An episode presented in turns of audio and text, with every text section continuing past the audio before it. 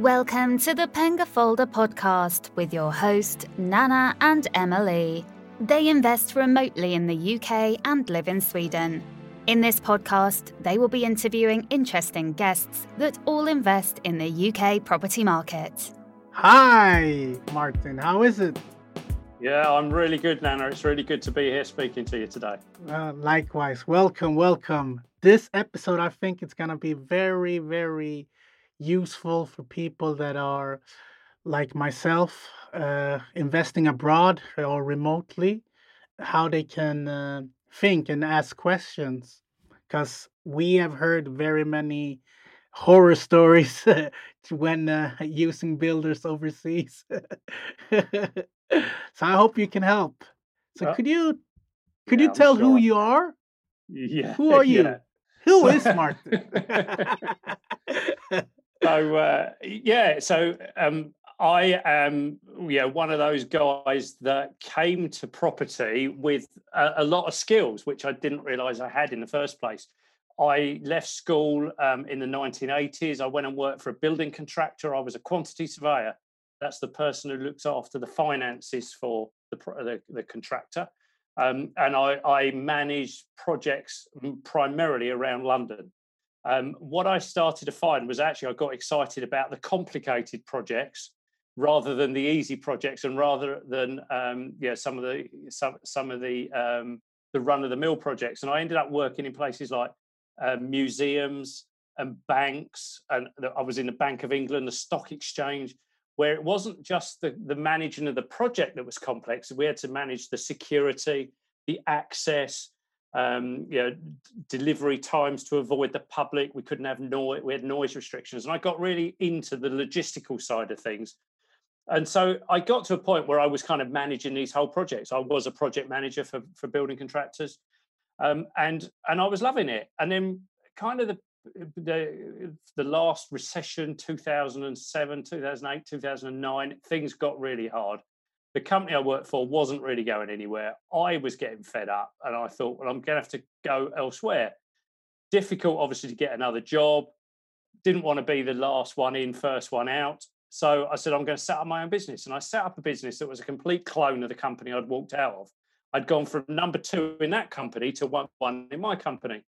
But what I hadn't realized was that I couldn't easily get all of these prestigious projects because my company hadn't got years and years of trading experience.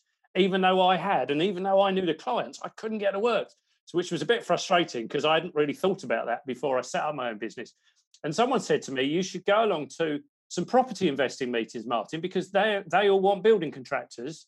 You'll find clients there. And I said, Oh, that's a good idea. Not really thought about that went along, sure enough, got me a little opportunity to stand up and introduce myself. And within no time, I'm meeting property investors who needed building contractors. And I started going out and looking at these projects with these investors. And it was like a real eye opener for me that a lot of them in those days, and this is now back in 2012, a lot of them didn't really know what they were doing. Um, and they would say things to me like, Martin, so we want to build this extension on the back of the house. And I'll say, Well, have you got planning permission? They say, No, we don't need planning permission. It's permitted development. And I'll say, No, that extension that's already on the back of the house, that's the permitted development. You can't have another go. and, and they would show me planning drawings. They say, So when can you start? And I'd say, Well, you need building regulation drawings. And they say, What are building regulation drawings? And I've got these drawings. And I'm saying, Well, that, you need something that tells you how to build it. And I'm starting to think there's a whole world of people here that seriously just need someone to guide them. The final straw was a guy, I priced a project for a job, he, a, guy, he wanted to convert his house into an HMO. Now, I didn't know what an HMO was back in those days, but I didn't let on. I just kept asking questions until I worked it all out. But I gave him a quote for doing this work. It was about £60,000. And I rang him up a week later and said, What did you think of the price? He said, Oh, it's too expensive, Martin. I can't afford it. I said, well, you know, you needed a lot. It had a roof, it had a problem with the roof. It needed new central heating, new electrics. It needed everything. And I said, how much were you expecting? He said, £30,000. And I said, where did £30,000 come from? And he said, it's the difference between what I bought it for and what it's going to be worth after you've after we've finished all the work. And my brain said, well, then you've bought it for too much money, haven't you? You've paid the wrong price for it. and all at the same time, I'm thinking, do you know, I'm getting a bit fed up running a building business. Do you know what I really want to do is become a consultant? And why don't I become a consultant for all of these property investors that really just had what were small gaps in their knowledge? And if I thought, if I could just plug up this gap, if I can help someone understand how planning works, then they haven't got that problem anymore. They can just move forwards and they can grow their business. And that's what I've been doing since 2013. Wow. Working with property investors and being a property investor as well now. Yeah. So so do you s- you said back then there wasn't so good. Do you think that it, it has changed now then? Or property investors better now? I, I think the thing now is there's a lot more uh, there's a lot more training opportunities. There's also a lot more online social media discussion going on. Now, that's not to say it's covering all bases because it definitely isn't. And, and the average training course in property investing circles doesn't really spend any time talking about the refurbishment side of things. It might come up in one little module. Um, and and the usual thing with you know, with social media is the questions you know you have to you have to know you've got a gap in your knowledge to ask the question if you don't know you've got a gap you don't know you don't know it you don't ask the question so so I think yes, it's better now than it was. There's a lot more awareness of it than, than it was. Um, there's a lot. It's a lot easier to do research. You know, if you go back, you know, what was now nine years ago, there was there was discussion on the internet, but yeah, nowhere near what there is now. So yeah, you can find it, and I think there's a lot more people doing it now. I mean, it's hard to say because I'm now immersed in property investing circles, so it feels like that everyone's doing property investing. But I think the the the knowledge of property investing is out in the media and is out in the public domain better than it was nine years ago. Okay. Okay. So let's jump right into it. so I have some questions here. Okay. So what are the common mistake property investors make during refurbishment? um, I think there's there's a there's a couple of common um, mistakes. that the first one is I don't. A lot of them don't do a proper appraisal in the first place. Uh, they they buy the wrong property, or they underestimate what it's going to cost, or the logistics of the conversion, or they get over ambitious about end valuations, uh, which just squeezes everything. So that's the first big mistake I see them make. And the second mistake I see them make is not really having a clear schedule of works, not being totally clear what they want to do um, yeah, and this fella that I spoke about, you know, years ago, he said to me, "I want to convert this into an HMO." Well, yeah, we've all got. Yeah, I could put twenty people in a room, and we'd all have different ideas about an HMO. None of us are right, none of us are wrong. It's just what we want to do. Um, and and I I would encourage every investor to be writing down what do they want to get from their HMO. Who is their uh, who is their target market? What do they demand? What is going to make their HMO stand out from the one further down the street how are they going to maximize their value and things like that. So i think yeah they're the two things that i see property investors okay. overlooking. Okay. So where do you see where you can add value most in property? Like in this hot market it's really hard to find like you like you mentioned below market value and do the normal BRR how yeah. how where should you as an investor doing this during these times? I, I think I think you've got to look creatively. You've got to look beyond the really obvious solution. So if the estate agent's telling you there's scope for a rear extension, that's obvious. You've got to look at how can I get more rear extension? Is it a two story? Is there scope to go to the side? Ultimately, in this country, we add value to properties or property values goes up on bedrooms. If we can add an additional bedroom, a four bedroom house is always worth more than a three bedroom. And so we need to be looking at ways of, of, of adding bedrooms or on bigger schemes, adding another flat. Yeah, so if it's got planning to, to, to convert a property into three flats, you should be saying, how can I get four flats from this? Because that's where the real value is. Yeah, that because that's very interesting. Because in Sweden, it's mostly they you they just focus on uh, like the kitchen and the and the and the bathroom, but like you mentioned, I have thought about that it's about the bedrooms, but now when you're confirming it even more, it's it's like you're saying, you can see on the price. Yeah, and you, okay. I mean, you just look on Rightmove any any day. Rightmove, the first thing they say is three bedroom house. You know, yeah, that's how we market everything. So if that's suddenly a four bedroom house, it's in the next price bracket up. It's in the next value up. So that's where you see people most forget to add value. Uh, the bedrooms. Yeah, that that that's right. And and two smaller bedrooms is worth more than one big bedroom, even though it's exactly the same square footage. Yeah, maybe a little less so in the centre of cities, but yeah, out in suburbia, yeah, that extra bedroom is worth more. Because because sometimes you know because that's a really good uh question uh, answer you gave there but i have a follow-up question to that. Because sometimes you see on Rightmove you know you know uh there's two small bedrooms.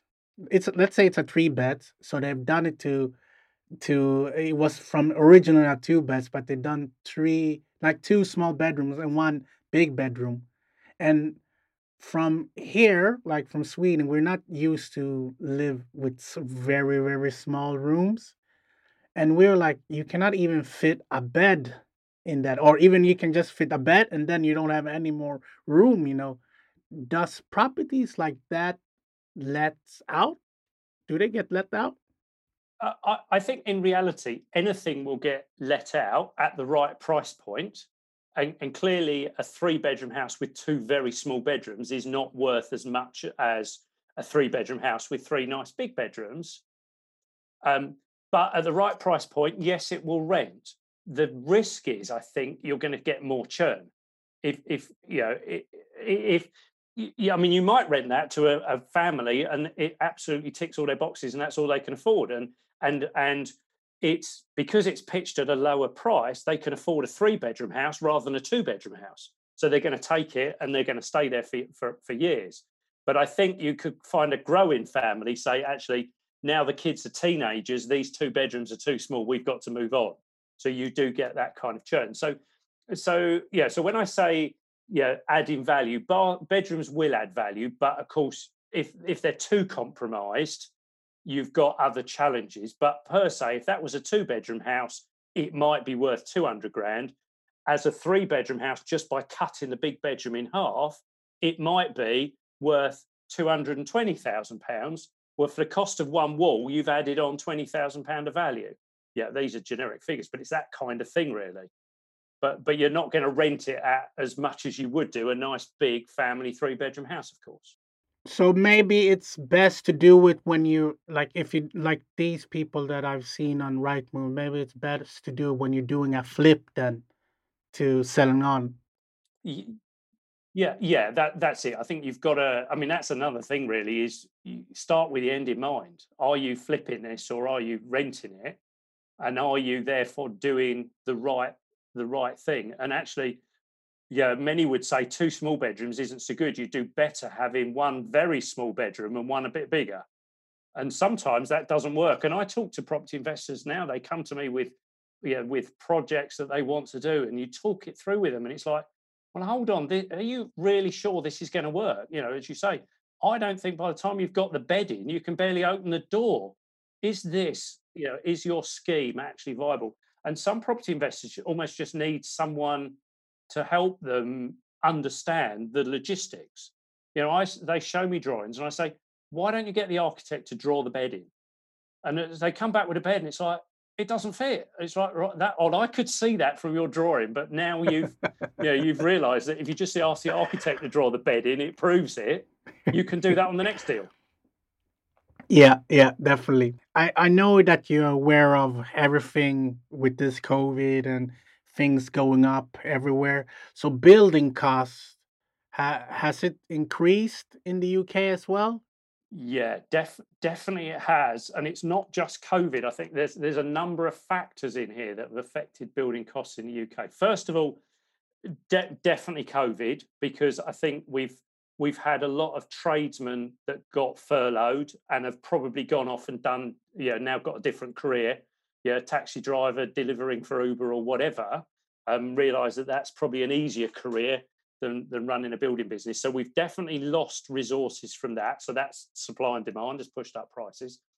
I think Brexit has also caused an, a, a, fair amount of our foreign resources to go back home, um, some which probably weren't even allowed to be here in the first place. But you know that in itself has also affected. Um, but I think the other thing that's yeah, so that's kind of as far as uh, shortage of supply of of labour. But we've also got massive, we've massively improved our building regulations. And that's causing the cost of materials and, and labour to increase. And particularly, you'd have heard about the Grenfell fire from which what now was, I think, probably three years ago. But that's made a massive difference to the fire protection that we put in our buildings over here. And and you know even from you know, basic fire alarm leave alone means of escape i've got a, an hmo i'm putting a, a misting system into at the moment and so that is all cost. Leave alone the fact that we now all want energy efficient houses so that's better uh, insulation so again more cost. Um, so yeah i think so i think three factors are sending costs yeah spiraling upwards. Just like be a little bit generic uh how much percentage do you think it has risen compared to maybe one two years ago?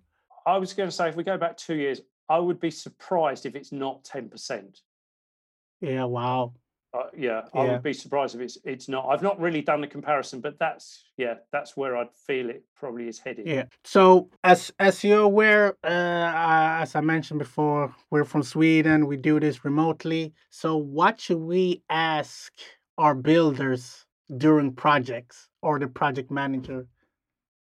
Um. Okay. So so let so let's just split the role of project manager first, because yes, if there are project managers that work for builders and in fact that's what i did for a large part of my yeah my professional career as it were. The, the second project manager is either you that are managing the whole project buying the property and working out what you're going to do with it and renting it out or you might outsource most if not all of that to a project manager. Now if you're working remotely you need someone on the ground that can manage those projects for you that you can trust. And whilst I wouldn't say you can't trust a builder, you've got to remember that a builder is looking after their own interests first. If you've employed them to refurbish a property, and I know this because I was managing the builder on the other side. If we messed up, I didn't tell my client we'd messed up. We'd we'd sort out and we'd put it straight. Whereas now I'm working as an independent consultant, I, I'm sitting between clients that, in some cases, are remote or are running a business that precludes them from being too hands-on, and and a builder. And I'm going back to my client saying the builder's telling me he's on time, but I think he's talking a load of rubbish. I think he's a week behind at the moment and he's got this challenge and we've uh, sorted this out yeah so i'm reporting back the, the true information so really if you're re- working remotely my typical advice would be have someone on the ground that you can trust, call them a project manager or another property investor that is going to give you the true story, not what the builder wants you to hear. And and what I do with all of my clients is I ensure that I go to, or me or one of my team goes to every project at least once a week. And every week we we do uh, a written report. We take photographs, and some of them will do yeah we'll do videos as well you know on, on WhatsApp and things like that. So so it, so the in many ways you shouldn't have to ask any questions if you've got the right person on the ground. You should get fed everything backwards, and and really your questions should be: Are they on time? Are they on budget? Because both of them affect your next steps. You know, do I need to find more money, or do we need to rein in some spending? And you know, when do I start talking to the letting agent about renting this property out? Um, yeah, and, and how how does that fit into my timeline? What do you see that people miss when they when they like tell their project manager or like you mentioned a friend or someone looking after checking up on them what do they miss when they're like maybe recording or asking is there any typical things you see uh, I think I think the mistake that gets made is that answers from the builder are too often taken on face value. So a builder will say, we we did this because it's how we always do it, rather than well, what were the other well, what are the other options? Because might one of those other options have been preferable in this situation? Yeah, whatever that solution might be. Yeah, builders will naturally think we're property investors, we want everything done on the cheap. So so uh, you know, you had a problem, so I fixed it. It's really cheap. And actually, we don't, because if we're going to rent this property out for the next 10 years, we don't want it to break in two years' time when we've got tenants in it. We might have been prepared to pay for a better solution and and it, and it will last 10 years. Or I get or builders say, um, so yeah, I can solve this problem with you uh, for you. It'll cost about 500 pounds. So do you want me to do it? And it's all yeah, people say, yeah, get on with it. And then three weeks later, it's like, well, hold on, you haven't done anything yet. Oh no, because the specialist bit of plant or the specialist material I needed is on a six weeks delivery. And it's like, well, hold on, if we'd have asked the question, is there another alter? Had we asked what the time was, and they said six weeks, we said, well, what's? Uh, oh, yeah, there is this alternative product, but it will cost you a thousand pounds. But but so so we need to ask more questions. We need to delve deeper and understand better so that we can make the right decisions for us, which is not always cost. Sometimes it's time, sometimes it's quality. Um, and I think for me, for any of my clients, anyone I'm working with, I want to give them all of the options. You know, this is the cheap fix, this is the quick fix, this is the belt and braces fix. Now you've got those decisions in front of you with a top time implication and a cost implication. Now you can make the right decision for you. And obviously with my experience i'll give my thoughts and the guidance but yeah builders will only come up with one solution. We've got to really encourage them to come up with more than one for us. Yeah. So that uh that's always a really good uh, answer. And i have a follow-up question that i maybe should have asked before this question is people that doing this remotely where should they find their builders? And what questions should they ask like if they have insurance and etc if you could maybe go through that step. Yeah. So without any doubt finding builders remotely is definitely tricky because i think i think you want you need one-to-one interaction with your builders and you need as much of that as you can before you finally press the build the button and say yes is this is the builder i'm going to employ which, which, of course, if you're remote, you're not able to necessarily see them on, on other sites. Which is why, really, to some extent, if you are going to try and do it remotely, you need someone tried and trusted on the ground that can interface with builders. So, yeah, because any builder, you know, can give you a CV and show you how they good they are. Yeah, here's a nice, pretty picture of something I built earlier this year.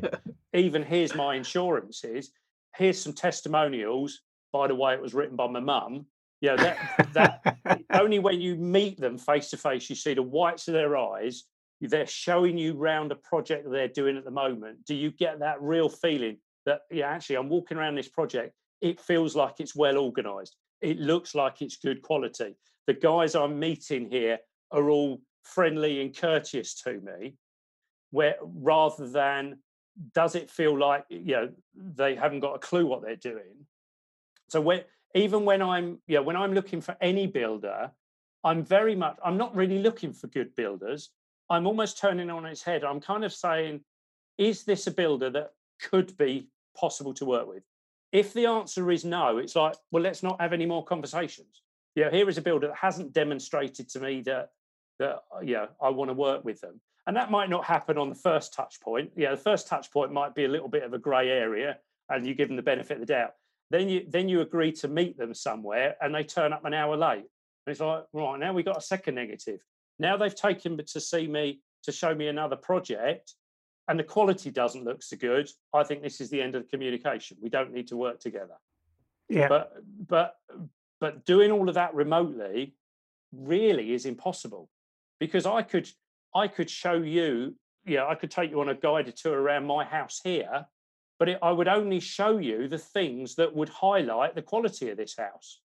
Yeah, um, yeah, it wouldn't necessarily show you defects. It wouldn't show you Yeah, because that's what builders will do. If even if you you know even if you ask them to send you a video, they will only video what looks good. I've had builders submit photos to clients. I've, I've had clients contact me we're looking for help with for, with builders when they've fallen out, and I said, "Where's the photos of what they've done?" And they send me the photos, and I'm saying, "I think they photographed the same room three times. I don't think this is three separate rooms. You know, it feels like it's all, you know, but they've persuaded the client that look, three rooms are being decorated.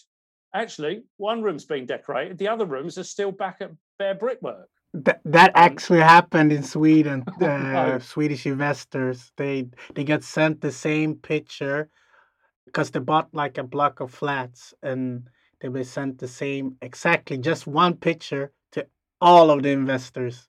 Yeah, that, that's it. So so you can't be having someone on the ground that is your eyes and ears. Yeah. Okay. Yeah. Fair enough. Fair enough. So should you tell your your builder or the yeah your builder your budget? Um, I I think it it's worth being vague over the budget. So if I'm looking for a builder to price a project, I will often say it's around about a hundred thousand pounds or it's round about fifty thousand pounds. And I think the reason for that is it, it, first of all, it demonstrates a bit of credibility. It demonstrates that you kind of know what you're expecting. But secondly, it also gives some builders the opportunity to say, look, actually, at £50,000, I'm not going to be the right contractor. Yeah, my, I'm too big. Or, or at £150,000, I'm not going to be the right contractor. There's only me and a mate, and it's we, we're not going to be able to cope with it. So, so I think, yeah, I, I wouldn't if I had a if I was expecting a job to come out at 150,000 pounds, I would probably say to a builder, I'm I've got this project. It's somewhere between 125 and 100, yeah, 160 or something like that. Keep it on the low side, but don't go too low because if you say, yeah, if, if you say I've got this job and it's going to be about 50,000 pounds, and they walk round and think there's no way this is 50,000 pounds, they're immediately thinking that this guy's a bit of a waster. He's wasting my time. And at the moment, whilst builders are busy, they they just won't price. I was talking to a lady yesterday, and she was saying, "I'm really struggling to get builders to price my project for me." And when when she showed me what she was giving them, it was rubbish. So of course, because they're busy, they're just. I, am saying, I said to her, "You, know, you've got no credibility. They can't." That she had, by the way, she had planning drawings, and that was it no schedule of works, didn't know anything, didn't even didn't even have a realistic budget. So of course, every question they'd asked her, she wasn't coming across as credible. So as a result, none of them were pricing. So yeah, yeah, share your budget, but keep it keep it on a bit on the low side, but be reasonable about it. So so should you have a fixed uh, uh term or should you have an hourly rate when you're using builders? So all, always a fixed price always a fixed price. The only time you have an hourly rate is when you phone a man up or uh, to do some emergency work. You're an emergency plumber. We don't know how long he's going to be there to stop the water. That is hourly rates. Anything else that is that has been designed and been thought about, you should be getting a fixed price because let's say you've got a fifty thousand pound budget and the builders give you a price of sixty thousand pounds well, before the job has even started, you know you've got to find £10,000 more. And you've got two options with that. You either go and borrow another £10,000 or you find a way of saving £10,000 out of the project somehow. But you know where you are before you started. The worst thing that can happen, and this is what builders really hate and, and why they, they're doing their due diligence on you at the same time as you're doing it on them, is they won't want, you know, do it on a time and materials basis. It gets to the end, you, they haven't finished and you've spent all of your money and now you've got a project that isn't finished you haven't got the 10,000 pounds because you weren't aware of it and by the way it's going to cost you 70,000 pounds because the builder now isn't motivated to finish everything in the fixed price he gave you. So if it takes a little bit longer well we'll take a little bit longer at it. And um, and you know if if we've gone home early to to watch the football or whatever the, the client won't know so i can still charge a whole day. So you've got no control if, if you're doing anything on an hourly rate, which, as I say, for an emergency repair and some handyman work, between tenants, that kind of happens. But projects like this should be designed. And if builders are saying to you, there's not enough information, I need to price this on a, yeah, I just need to give you an hourly rate, then either they're not a competent builder or you actually haven't designed it well enough in the first place that they can actually understand what you want. Okay, good good answer. So, what terms should you have with your builder? So, so the, the key thing about agreeing terms, uh, well, you've got two op- options with terms. You can have a formal contract, but if you don't want that, you can agree terms. The basic terms, and and some of these are are real basic, is um, you know, what is your trading name and address? You know, it's not necessarily your name, it may well be your company, you know, and what's the trading address? Because that, you know, you, you've got an agreement here. You're going to create a legal agreement between between two companies. It may not be you and the builder, it's it's your business and his business. So what's your name and address? What's his name and address? And again, it, it's not Fred the Builder, it's Fred the Builder and Sons Limited or whatever it is and and and and then and then what is the contract sum how much have you agreed to pay the builder for doing these works. Is that number written down and clear? Does it include or exclude vat what documents has the builder based that price on? So it might have been some drawings it might have been a schedule of works. It might be that you've sent a couple of emails since then where you've clarified some bits and he's added a little bit more in. All of those documents are relevant, drawings and things like that. So uh, no, just trying to work through that. Now then we've got um, what are the terms for payment? So how often are we going to agree how much is paid and how quickly after that day are we going to pay the builder? Because if we agree this with the builder up front, there's no surprises. Um, what is the process for sorting out variations and changes? Do you want the builder to price everything before anything goes ahead? Are you happy to take a bit more of a risk? Is it you that gives the instructions or is it your business partner? I've had projects where business partners have come down and started instructing builders and the budget runs away with it because one guy's got the budget and the other guy's instructing loads of work. So who so being clear with builders about that. What's the, uh, actually, I missed this one out. What's the completion date? How long is the project scheduled to take? And irrespective of what the builder tells you, always add two weeks into your head because it will it will invariably run late. But but try and yeah focus on that. Are are you going to agree some damages for late completion or even a, a bonus if the builder finishes early? Yeah, if you can agree all of that, that's good and then kind of anything else that you think just needs clarifying in yeah before before you start the project what i always encourage people to do is don't have this don't do this over the phone if you can avoid it you know zoom's not so bad but try and do it face to face don't do it in the in the property the property invariably hasn't got any furniture go to the cafe round the corner get a cup of tea sit down at a table two of you and have a business meeting. Discuss this thing, this project through properly, because you are committing to a relationship here.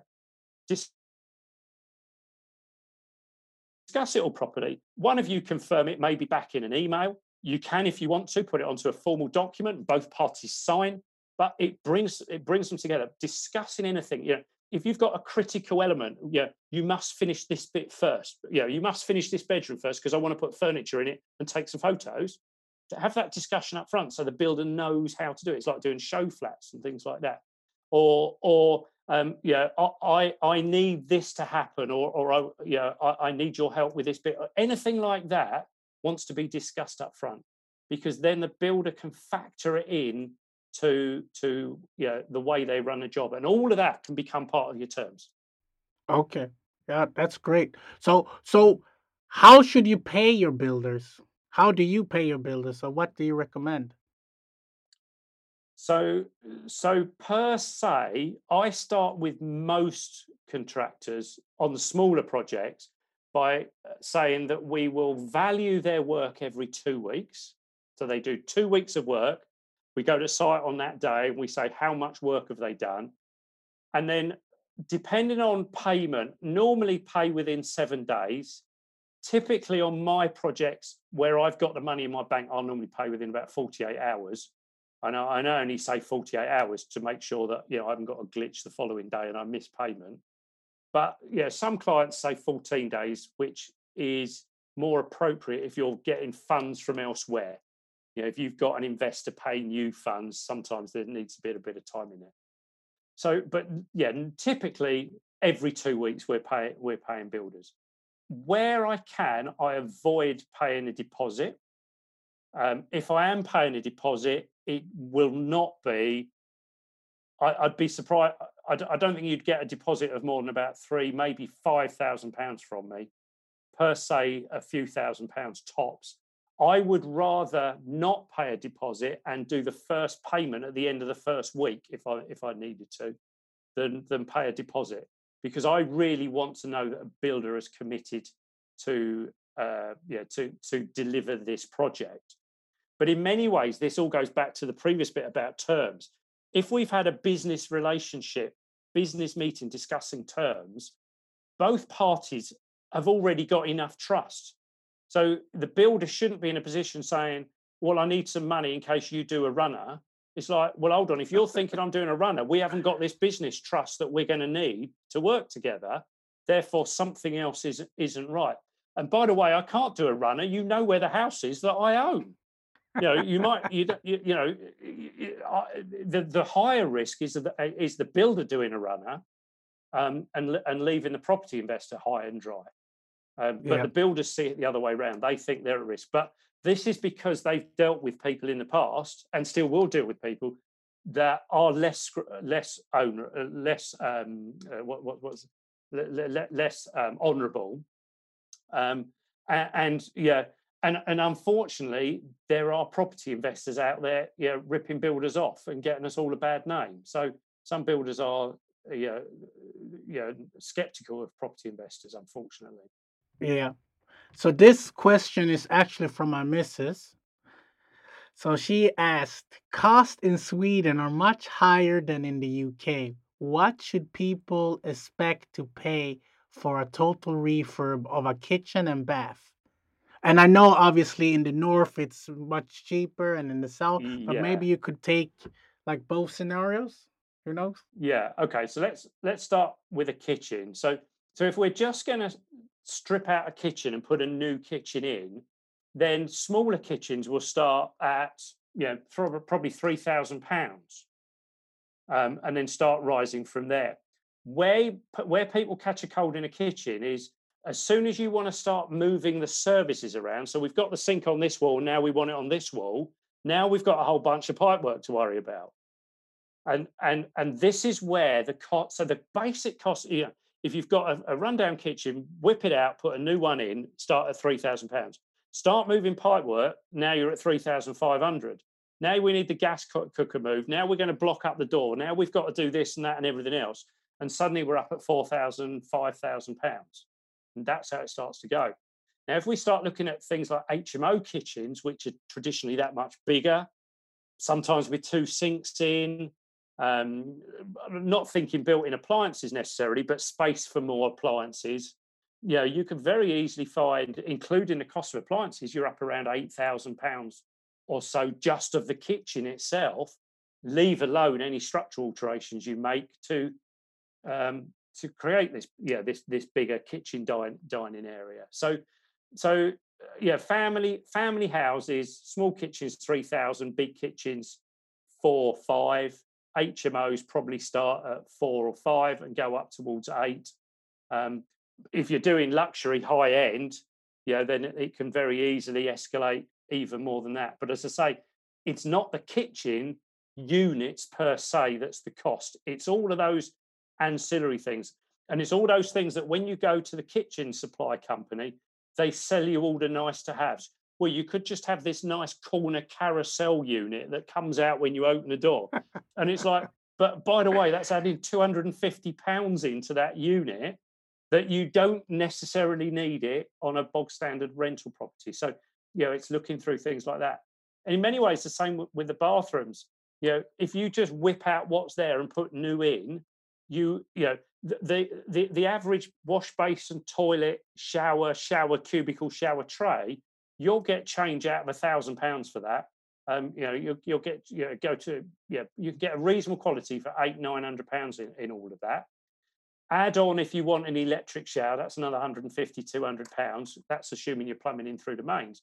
So the the the, the bits you need to a thousand pounds, and to swap it all over, in a lot of cases, another thousand pounds until you want all of the tiles hacked off. And now we've got to repair all the wall and we've got to put new tiles up. And and now we we've got we're gonna yeah we're gonna put flooring down on top of that and we're gonna rehang the door and we got a nice new handle and we're gonna redo the lighting and yeah and it's when these extra bits get added on yeah so so smaller bathrooms somewhere around about two thousand pounds they'll creep up but not that high really. You know even bigger bathrooms don't cost you much more. If you've got a bath and a shower that yeah adds, adds in only another four five hundred pounds or so. Um, but say watch things like tiling uh, and some of the clients i talk to yeah they want to fully tile their whole bathroom which is great but there's a lot of cost in all of that. Not so much the tiles but the labor paying someone to tile all of that bathroom there's a lot of work in there, and tilers are quite expensive trade. Um, and it's like, does this does this property demand a fully tiled bathroom? You know, if you're in Knightsbridge, fully tile it in limestone. But if you're at the back end of nowhere doing student accommodation, it doesn't need loads of tiling. It needs the shower tiled and probably a splashback behind behind the basin, and that's probably it. So so be reasonable about you know what's needed to keep to keep the cost down. But but bear in mind it's not the the basic cost of changing things over. It's all of those nice to haves that we invariably add on afterwards. Yeah. So that was a really good answer.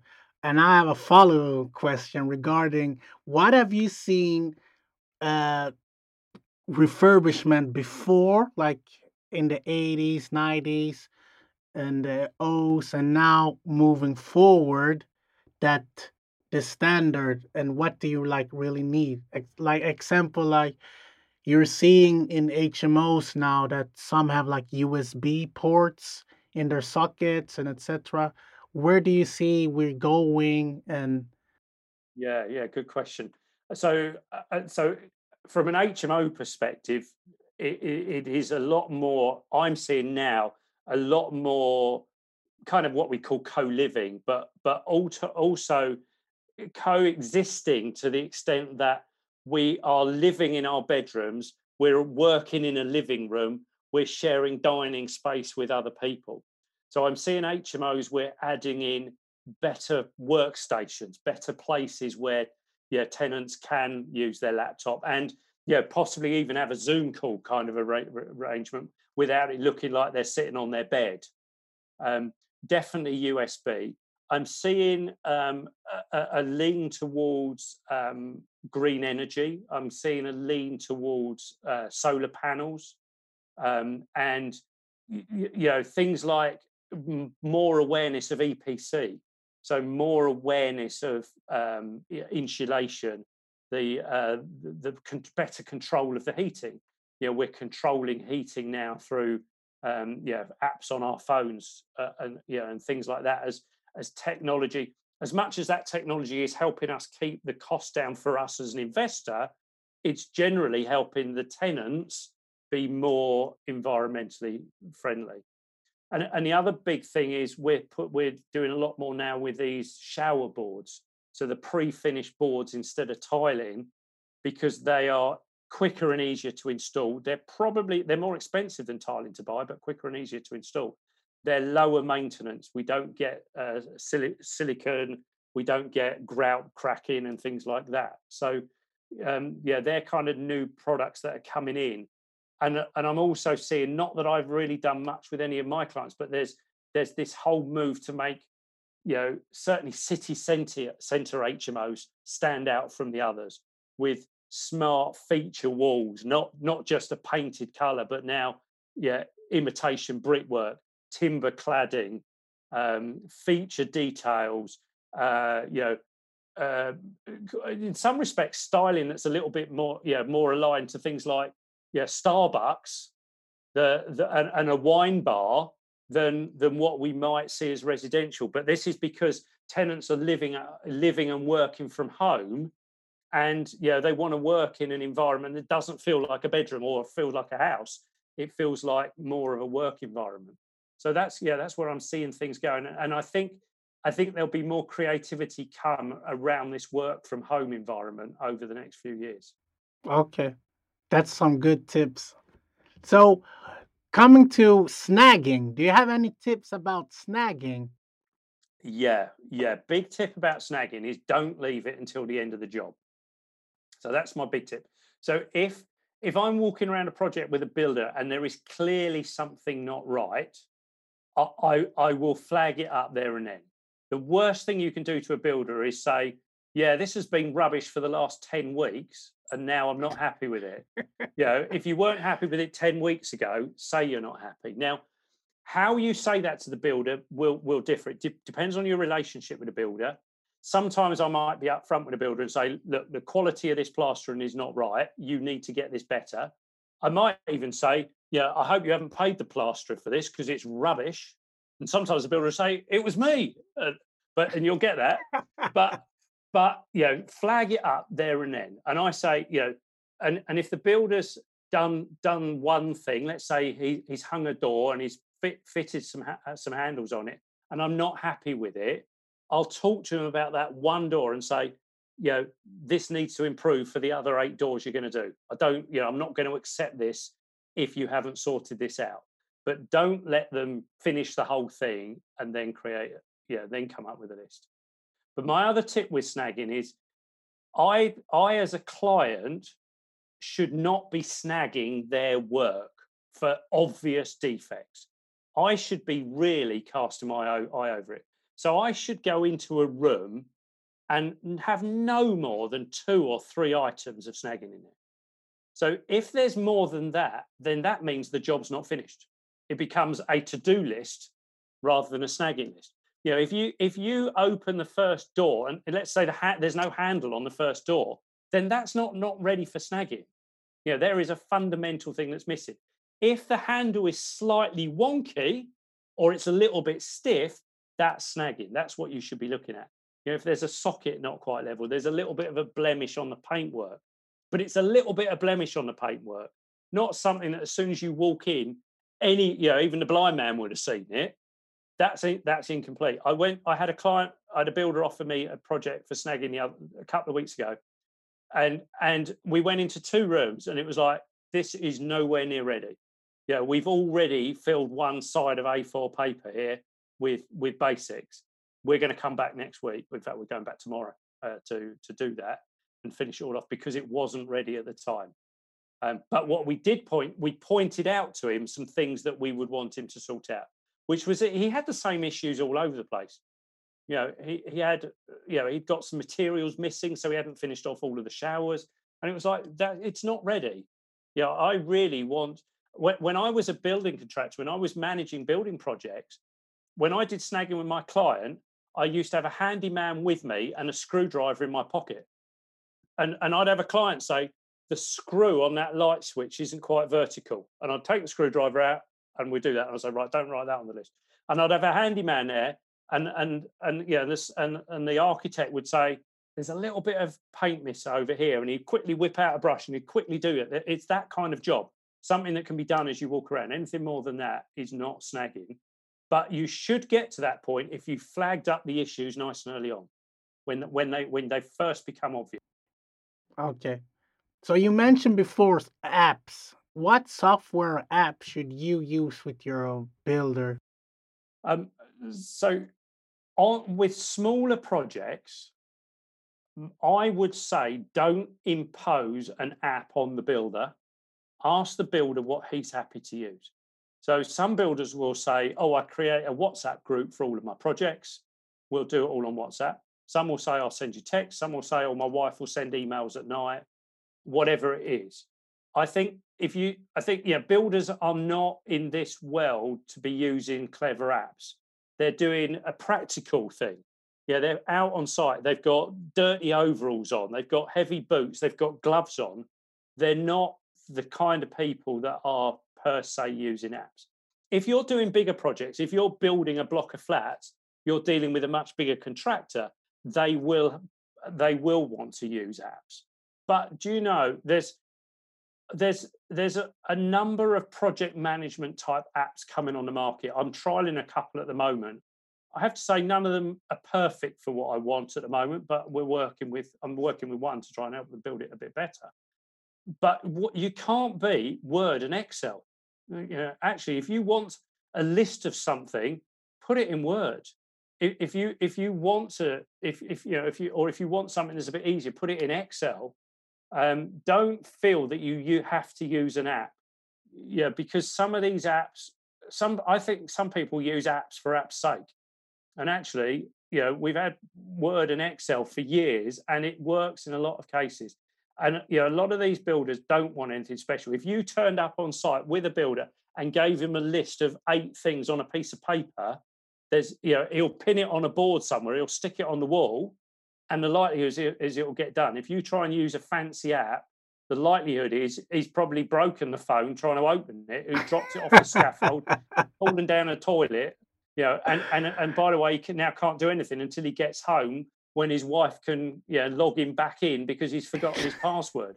And I know that might it might sound as though I'm taking a mickey out of builders, but this is this is part of the understanding of builders. Builders are practical people. They're out there. They're doing it day in. They're in. They're in the you know in the muck and everything.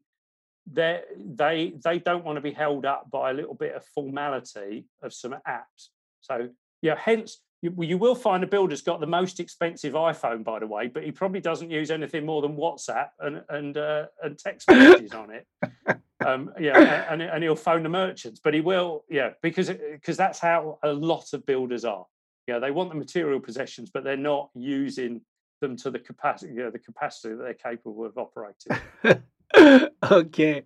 So what bad recommendation do you hear in the industry regarding refurbishment?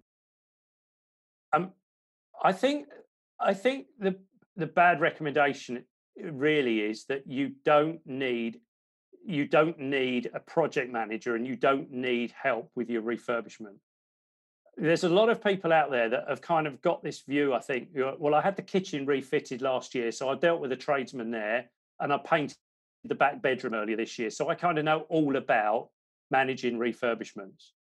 And I, I think, you, absolutely, on smaller, easy projects, you'll get away with it.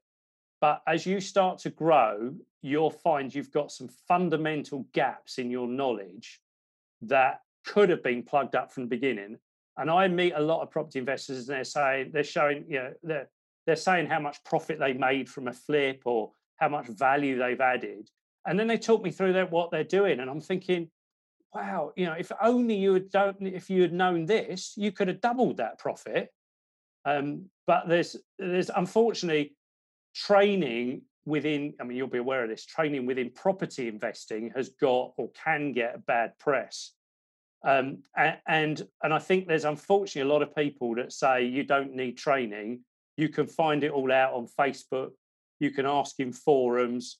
Um, but actually, as I say, you don't know what you don't know. I, I had a client, a good client now, actually. He contacted me. He was the first client I had after I wound up my building business and became a consultant. I'd priced a project for him as a builder and I'd lost it. And he rang me up a, a, a, few months later and he said, Martin, I need some help. And I said, Really sorry, I'm not a building contractor anymore. He said, Oh, what are you doing? I told him I'm a consultant. He said, No, that's exactly what I need. So I said, Well, what do you want? He said, I've been running my business for 10 years. I started off buying a one bedroom flat, moving the kitchen and selling it as a two bedroom flat. I've grown and grown and grown. I'm now building flats. I'm now converting houses into multiple flats. He said, I've never once reviewed my processes in my construction into things. Can you oh, come wow. into my business for a bit and review what I'm doing? So in I go to his business, starting on Monday morning. He, he rings me at 12 o'clock. He said, Martin, we'll go out for lunch. So we're sitting having lunch. And he said to me, So how much work do you think there is here for you? And I hadn't said anything, but clearly my face had given it away. And he said, "Oh, I've got a lot of a mess going on." Then I said, "Well, you haven't got a lot of mess, but there's a lot of lot of places I could just tighten a screw here. I could tidy a process for you." But I said, we can't change everything overnight. We've just got to slowly, slowly work on things. And I worked for him. I worked for him kind of four, three, four days a week for two years in the end. I did do some project management, but we tightened up a lot of things. And a lot of things he didn't know were broken. You know, it was only yeah. when I reported back and said, Do you know, this is how we would do it. Yeah, I, I put him in touch with uh, a local uh, wholesaler for ironmongery, door handles, and things like that, who could get end of range stock at rock bottom prices. So now, whenever he has a project, instead of going and buy something that's over the counter at full price, he phones up the wholesaler and says, What deals have you got? I need eight handles that are going to be suitable for this kind of property. What deals have you got in? And suddenly he's paying, and he might only be paying a pound less for every handle, but multiply that across everything he's doing and every part of the trade and all of the processes. You know, some of that we improve some of the contractual processes and things like that. And I think this is where I see an awful lot of property investors. This guy, I, have, I always talk about him because he was honest. He didn't know what he didn't know. He had built his business up and he was open to say, Martin, come into my business and critique it and help me improve it. And he is absolutely flying now. Um, you know, he, he is doing incredibly well. He's he's out and about. You see him all over the circuit. But I was there early on. But the, the, the key thing was I helped sort out the um, the construction side, but he also brought in people into other parts of his business to sort out that. So he spent a lot of time and effort really sorting the business out. So he he just skyrocketed in a two year period, really. And and I think other property investors could do that if they just opened up and said, you know, I don't think I know how to do this the best way. I think I'm just, I think I'm just winging it and getting away with it. And what will happen is we'll see a downturn in the market. We'll see we'll see a point where prices are harder to meet, um, and they'll, they'll be the people that are, are in all sorts of trouble. Yeah, yeah, that's that was a good answer for all of those doubters. yeah. So I've come to the end. This has been so information packed. So I have two more questions. So if you could give one piece of advice to someone starting property, what would that be? Uh, it's got to go back to that previous question. Get some education. I got educated partly because I wanted to know how my skills fitted along property alongside property investing. But someone said to me a couple of years ago now, how much have I spent on education? And, and I was saying, well, yeah, I mean, it, it runs into tens of thousands. But I also said, you, at the same time, you should be asking me, but how much money have I saved as a result? And know, and and just last year on its own, I bought a property that was certified hundred thousand pounds below market value, which I would not have bought if I didn't have the skills from training. Leave alone the other deals I've bought that have all had you know, good good equity in them. Um, and I think yeah, it comes back. I think I I had been working twenty something years. I'd been employed.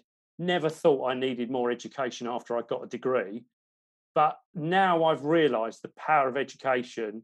I've been in constant, I've nigh on constantly been in some kind of education system since 2013, and I'm doing education now, um, business, business and property all connected together. Um, yeah, and I think I think that would be my advice to anyone. And if you haven't got the money to do it, get education, then you haven't got the money to buy property. You know, spend that first bit of money on getting education because you'll get far better return out of it than you will buying the wrong property and maybe you know, getting hacked off along the way. Yeah, that's a good answer. So now I want to know three best books, business or property related. Uh, okay, um, so I knew you were going to ask me this, so I had I had had a bit of time to think about it because uh, three's tough, but but but yeah, I have got I've got something. I, am going to mention the first property book I ever read, and I still say to anyone if you want a real introduction to property that just sows some seeds, you're not going to learn everything, but it will sow seeds and get you going. That, that first book I read was Property Magic by Simon Zutshi. Um, and, and I've done a lot of work with Simon Zutshi since. In fact, Simon is one of my clients. So he phones me up when he's got problems in his projects. um, but but I think it's it's an easy read. I, I can remember exactly where I was when I read it. I was on holiday at the time. I remember sitting reading this book. I couldn't put it down, and it got it got me going. Soon after that, then one of the next books I I, I read was um, Think and Grow Rich by Napoleon Hill, which is a book I've dipped into a lot since. And and I think you know it's got something like 12 chapters in it. Different chapters resonate at different times uh, uh, of, of your of your life and different times in your career. The thing for me about Think and Grow Rich was it was the first book I listened to rather than read, and so that in itself was a real eye opener as to the the benefits. I, and I can remember where I was again. I was in the car, I, yeah, and we were driving. We were listening to this, and and it, I suddenly realised the benefits of the time saving. That instead of listening to the radio, there was actually some knowledge I could be getting. And it's a book that I dip in and out of every now and again because I think each chapter stands on its own and you can read the chapter when you are wanting to yeah when yeah when the right chapter resonates for you know for for your own your journey where, wherever you are in it um yeah i know everyone always says uh, rich dad poor dad I, I i Rich Dad Poor Dad, I think I read that at the wrong time. That didn't resonate quite so much with me, although I understand it. I think the the other book I was going to say that I think really just gave me confidence. It, it was is is actually um, well um, the the book that I've got is um, Losing My Virginity by Richard Branson, his autobiography. But I'd say any book by Richard Branson because it's it is just full of business um, and and it, I, I read losing my virginity. In fact, I was I read that before I was even running my own business. But it was there was I think there was just some seeds being sown from it of what I could get. And when I was employed at the time, thinking, it, do I need? Is it right for me to set up my own business? Should I just go and get a job with someone else? I think reading that book just gave me an insight that yeah, there's some benefits from business. Yes, it's hard work, but it's not it's not impossible. And in fact, I've read a lot more of Richard's books since. In fact, I've probably read all of them since. And yeah, it, it's highs and lows. He has the problems, but he, he gets over them, and it's how he how he solves them. And yeah, I'm intrigued to read what I'm sure will be another book coming out soon about how he's got over yeah coronavirus and all of the issues with with his airlines um, and and I think yeah, it it it was enough to get get me confidence. In fact, yeah, I, what I the, the kind of book I really like are autobiography business autobiographies because I think you know you can learn from them, but it's also like this isn't this isn't made up. This is genuine stuff that has happened, and and yeah, this is how how people have genuinely solved some of the challenges they've got on. So uh, yeah, they're they're the uh, they're the three books I would great say. books. I read them all, but they're great, like you mentioned. They're Yeah. great, and if listeners haven't read them, they should definitely read them. Yeah, So, definitely. if people want to get in touch with you, because I know you have a YouTube channel that's very good, you maybe want to plug that in, and yeah, how they can get in get a hold of you. Yeah, get get in touch with me. Um, so refurbishment mastery is my business. So look at refurbishment mastery. We're on YouTube, as uh, Nana says. We're also on um, Facebook. Uh, so have a look there. Have a look on the website as well for refurbishment mastery. There's some some other resources on there. I'll be delighted if you if anything I've spoken about just resonates. Then I I would be delighted if you you know pick up a copy of my book on the website it's um, we give it away free, just pay postage and packaging. It's just an overview. I wrote it for property investors to help them understand yeah how refurbishment works. Um, and on that same website, if you want to have a free call with me, there's a button at the top that says book a call. It'll take you to my diary and you can find a 20 minute slot and we'll have a free chat about anything to do with refurbishment or property investing and development and anything like that. I'm kind of here to help people. I'd much rather help people before they get themselves into a, a mix up. I don't mind helping them after they've gotten a mix up, but I'd rather help them before they get in a mix up and uh, see if we can keep them going in in the right way forward. But yeah, start start on social media. It's all free stuff. Okay. And I will cop I will buy I will get that book on your website, obviously. Excellent. And I, I want just want to say thank you very much for taking your time to helping the listeners how to do a proper refurb and what ask ask question they should ask and etc. Thank you very much.